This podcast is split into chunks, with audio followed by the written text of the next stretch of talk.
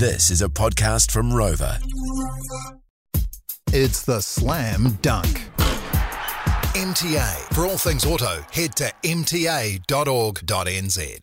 Humans come in all shapes and sizes, and I risk putting my foot in this with what I'm about to say and piss someone off somewhere and have someone judge me. But I simply don't care if, if you're gay, you're straight, you're trans, or whatever. I consider everybody as a human being, capable of love and someone to give love and, and, and be loved. I mean, I'm not um, religious. I think you probably know that by now for many reasons. But, but one is the lack of tolerance of other people who do not conform to be like the church says you must conform to.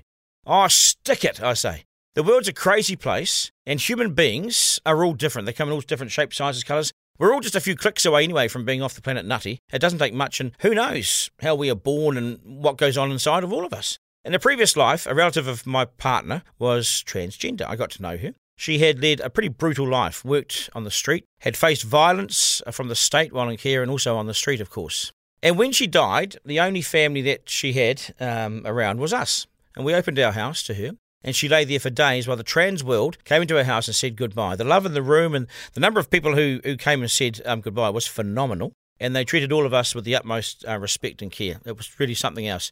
My view of the world opened up um, during that time. They are simply humans with as much love as, as all of us, but with so much else going on inside their heads and also in their bodies. And they need us to understand that.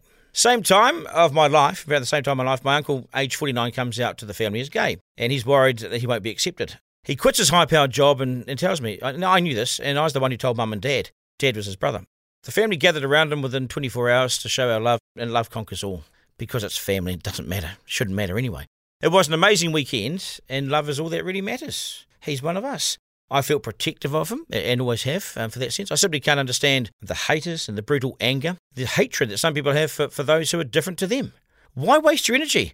It's why I don't go to church. It's these churches that rally against people. It's why I struggle to understand those who, who, who go so far to rally against those who are different to them. Why waste your energy? What are you up to?